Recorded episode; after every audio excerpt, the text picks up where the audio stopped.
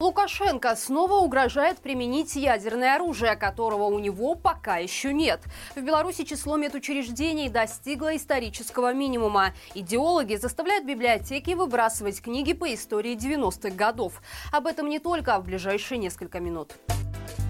Нелегитимный во время сегодняшней рабочей поездки в Минскую область заявил, что в случае нападения на Беларусь он без колебаний применит ядерное оружие и что ему дадут такую мощную бомбу, что никто больше не захочет с ним воевать. Вспомнил белорусский диктатор и добровольцев полка Калиновского, которые сейчас воюют на стороне Украины. По его словам, они хотят вернуться домой и жить при диктатуре, но их не отпускают демократические силы. Их Лукашенко, кстати, назвал «лохушки-тихушки» и предупредил, что они ответят за все, и никакое помилование в Беларуси им не светит. А вот о Романе Протасевиче нелегитимный высказался более тепло и заявил, что помилование бывшего политзаключенного связано с его искренним раскаянием за содеянное. Лукашенко также выразил надежду, что на предстоящих американских выборах победу одержит Дональд Трамп. За него диктатор пообещал болеть, чтобы, наконец, остановить натовскую машину, которая воюет против России. В Беларуси имеются проблемы не только с медицинским персоналом, но и с количеством медучреждений. По информации Белорусского исследовательского центра, их число в стране уже достигло исторического минимума. В 1990 году в Беларуси работали 874 больницы. Наконец, 2022 года их насчитывалось уже 585. То есть за 30 лет их стало меньше в полтора раза. Больше всего пострадала от закрытия клиник Могилевская область, где за три десятилетия закрылось более половины больниц – 65 из 124. В Витебской области за этот же период стало меньше на 59 больниц, в Гродненской – на 52. Резкое сокращение медучреждений началось с нулевых. Снижается в стране и количество практикующих врачей. Особенно дефицит в медицине стал ощущаться после начала репрессий 2020 года. На сегодняшний день врачей и специалистов не хватает около 5 тысяч, а медсестер более 4 тысяч. В связи с чем Лукашенко приказал КГК до конца года навести порядок в здравоохранении. И судя по рапортам силовиков, проблемы уже устраняются. А значит, вполне возможно, что пусть и на бумаге, но задача нелегитимного будет выполнена.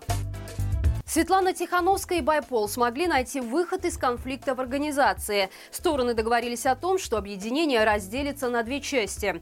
В первую войдут Матвей Купрейчик, Владимир Джигарь и другие бывшие силовики, которые приняли решение отделиться от фонда «Байпол». Станислав Лупоносов и Александр Азаров, в свою очередь, продолжат отвечать за план Пирамога. Соцсети также будут разделены. Объединение силовиков Беларуси оставит за собой Телеграм, Инстаграм и Ютуб. «Байпол» под руководством Азарова будет управлять Фейсбуком, ТикТоком и сайтом. Все участники встречи согласились в ближайшие два месяца пройти полиграфу независимого эксперта. Также будет проведен финансовый аудит фонда, который утвердят обе стороны. Напомним, вечером 8 июня в объединении разгорелся скандал. В начале глава организации Александр Азаров заявил, что несколько сотрудников отказались проходить полиграф, а один из них, Матвей Купричик, забрал доступ к соцсетям. Объединенный переходный кабинет не стал публично комментировать ситуацию, но пообещал провести проверку и медиацию. Идеологи взялись за библиотеки. По информации источника «Радио Свобода», с полок приказано убрать все книги по истории, изданные в 90-е. Даже те, где нет ни бело-красно-белого флага, ни погони. Избавляются сейчас и от книг Нобелевского лауреата по литературе Светланы Алексеевич, и от книг о восстании 1863 года, и о личности героя того времени Костуся Калиновского. Причем никто не знает, куда дальше пойдут эти книги – на утилизацию или на хранение в архивах. Белорусский философ Павел Барковский рассказал изданию, что сейчас также увольняют сотрудников, которые были ответственны за комплектацию фондов, и те, кто мог позволить себе закупать книги в негосударственных издательствах. Подобные чистки в Беларуси проходят с февраля текущего года. Вопросы у идеологов возникли даже к творчеству писателя Василия Быкова, который пока еще включен в школьную программу. С полок его книги пока не убирают, но приказали провести инвентаризацию и изучить, какие именно произведения есть в школах. Генеральная прокуратура Литвы начала расследование о причастности Беларуси к вывозу украинских детей. Такое решение было принято после просьбы министра иностранных дел Габриэля Лансбергиса оценить информацию, представленную Светланой Тихановской. По информации белорусских демсил, более двух тысяч украинских детей были незаконно перевезены с временно оккупированных украинских территорий в лагеря на территории Беларуси. Согласно решению Генпрокуратуры, досудебное расследование будет проводиться отдельно от начатого в марте прошлого года. По делу потерпевшими признаны около 100 человек. В качестве свидетелей допрошено более 360 беженцев из Украины. Напомним, Светлана Тихановская еще 21 мая на парламентской ассамблее НАТО призвала принять меры по привлечению режима к ответственности за похищение украинских детей и их вывоз на территорию Беларуси. Жительница Минска Наталья пытается осудить у строительной компании компенсацию за поврежденный автомобиль. Историю женщины публикует портал онлайнер. Во время движения по улице Тухачевского на ее БМВ упало металлическое ограждение. Оно в этом месте было установлено из-за ремонта реконструкции теплосетей. В итоге автомобиль получил вмятину и глубокие царапины. Однако доказать случившееся оказалось не так уж просто.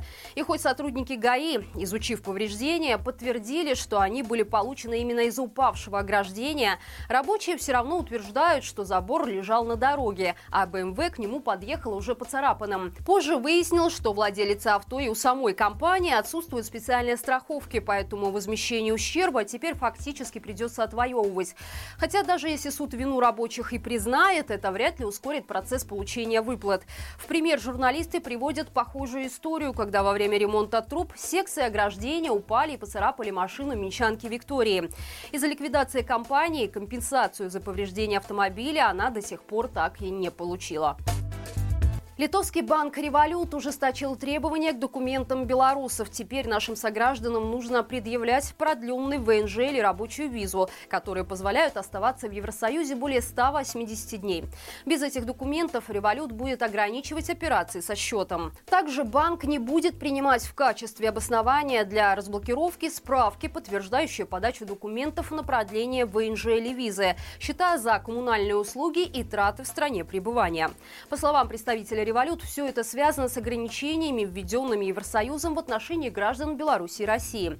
Револют был одним из главных банков для белорусов, которые подались на беженство в ЕС, так как он позволял открыть счет в евро по паспорту и долгосрочной визе типа D.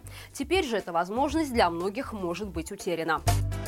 И это все на сегодня. После просмотра новостей предлагаю вашему вниманию новое большое интервью на Маланке с командиром полка Калиновского Денисом Прохоровым.